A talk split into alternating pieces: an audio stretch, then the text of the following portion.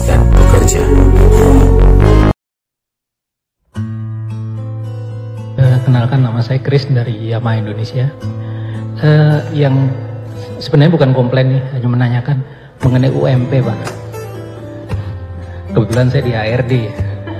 Kami punya karyawan 11.000 lebih dengan dua pabrik juga di Kerawang.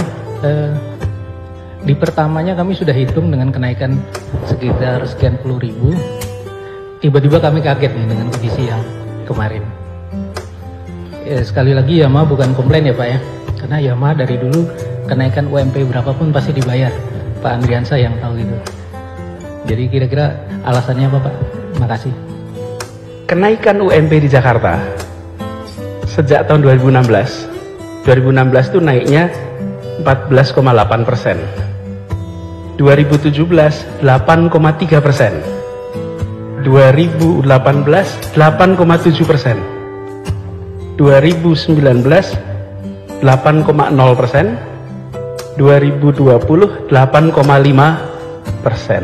Lalu terjadilah kontraksi perekonomian kemarin. Pertumbuhan kita turun inflasi kita turun. Apa yang terjadi? UMP kita naiknya 3,3 persen. Bagaimana kebijakan DKI DKI sama kebijakannya kami selalu melaksanakan ada yang di PP selama ini dengan kekurangannya kami tambahi lewat kartu pekerja Jakarta.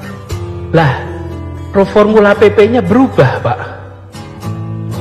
Yang rata-rata kenaikan UMP itu 8,6 persen selama ini. Tahun 2021 PP 78 2015 berubah PP 36 yang tahun lalu saja kondisinya kita berat 3,3 persen. Dengan formula baru keluarnya 0,8 persen. Di bawah satu persen. Saya pun kaget loh bagaimana mungkin di Jakarta yang biasanya kenaikannya 8 persen lalu kondisi sulit naik 33 dan buruh pun menerima? Karena pada waktu itu kondisinya memang sulit 3,3 hari ini kondisinya lebih baik perekonomiannya pertumbuhan meningkat justru UMP-nya malah turun. Dari rata-rata 8% menjadi 0,8 sekarang Bapak Ibu copot baju kita pakai akal sehat. Kira-kira kira-kira kalau kita dalam posisi itu normal tidak Bapak Ibu? Di Jakarta kenaikan 0,8 kalau kenaikan 0,8 sudah hampir pasti problem akan muncul. Kita satu tahun setengah ini mencoba menyelamatkan stabilitas sosial di Jakarta. Tadi saya ceritakan tuh supaya Jakarta anteng tenang semua orang cukup. Lah kok sekarang kenaikan UMP-nya di bawah inflasi? That doesn't make sense.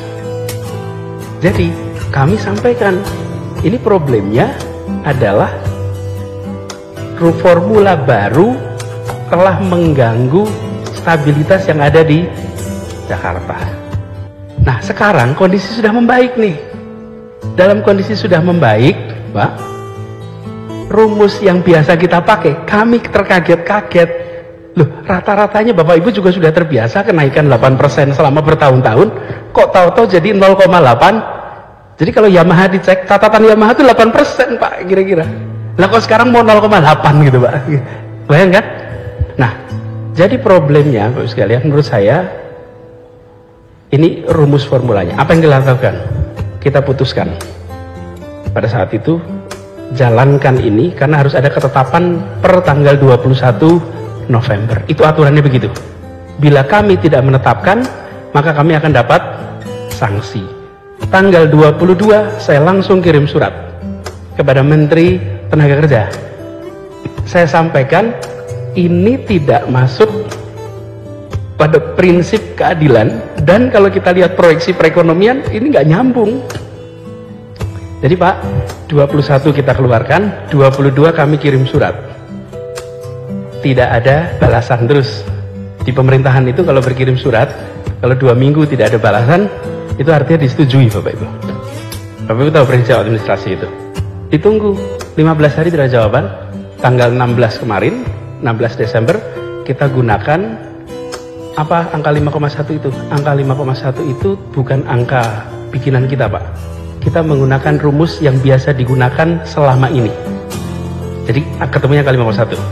3,6 proyeksi pertumbuhan dengan 1,5 itu inflasinya. Jadilah angka 5,1. Jadi 5,1 itu jika kita menggunakan rumus yang ada di tahun-tahun sebelumnya. Apakah punya dasar hukum? Ada. Dasar hukumnya DKI Jakarta memiliki kekhususan diatur dalam Undang-Undang Nomor 29 Tahun 2007 yang memberikan kewenangan Pemprov DKI untuk mengatur bidang perindustrian, perdagangan, perekonomian. Jadi kita punya dasar hukumnya untuk melakukan itu. Tapi dasar moralnya yang tadi saya ceritakan, Pak. Dasar moralnya itulah. Kami ingin Bapak Ibu sekalian, demand ini juga bergerak. Tapi itu penjelasan ekonomi, Pak Ibu. Penjelasan ekonominya adalah kita ingin in juga supaya demand bergerak. Ada studinya yang dilakukan oleh Bapenas. Studi Bapenas menunjukkan bahwa untuk bisa menggerakkan demand lebih tinggi, maka UMP idealnya naik 5%. Jadi, kalau boleh saya sampaikan, secara koridor hukum kita gunakan aturan hukumnya.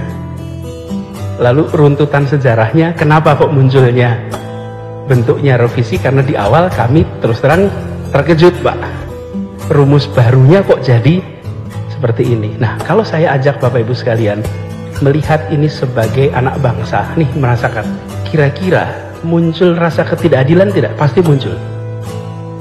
Saya itu sering merasa, sudahlah kita ini jangan sering-sering pakai divisi, dividing, Pak. Pengusaha, buruh, kita ini dulunya sama kok. Dan kita di ruangan ini dulunya buruh kok. Gitu. Dulunya juga mulainya dari bawah kok. Gitu.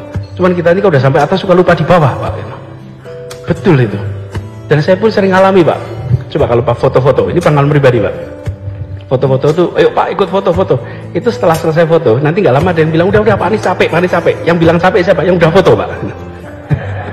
Iya, yang belum foto nggak ada yang bilang udah capek. Ini gimana? Ini panjenengan sudah bisa foto, langsung bilang, udah udah udah udah capek gitu. Lo gimana gitu?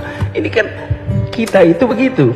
Dulu kita hidup sulit, kita jalani. Begitu kita udah naik lupa sama yang di belakang. Nah, kami di Jakarta ingin yang besar tambah besar, tapi yang kecil tolong tambah besar juga. Jangan yang kecil tetap kecil, yang besar tambah besar. Membesarkan yang kecil tanpa mengecilkan yang besar. Yang besar tambah besar, tapi yang kecil juga boleh ikut besar. Gitu kira-kiranya. Nah, ini Bapak sekalian, sebabnya kita ambil policy itu dan kami berharap yuk bebannya dipegang sama-sama. Nah, sekarang kami minta Bapak Ibu sekalian, yuk kita bangkitnya sama-sama. Jangan bangkit sendiri-sendiri. Bangkit sama-sama, ya pekerjanya bangkit, ya pengusahanya bangkit, ya ekonominya bergerak. Dan itu yang kita inginkan untuk Jakarta kita.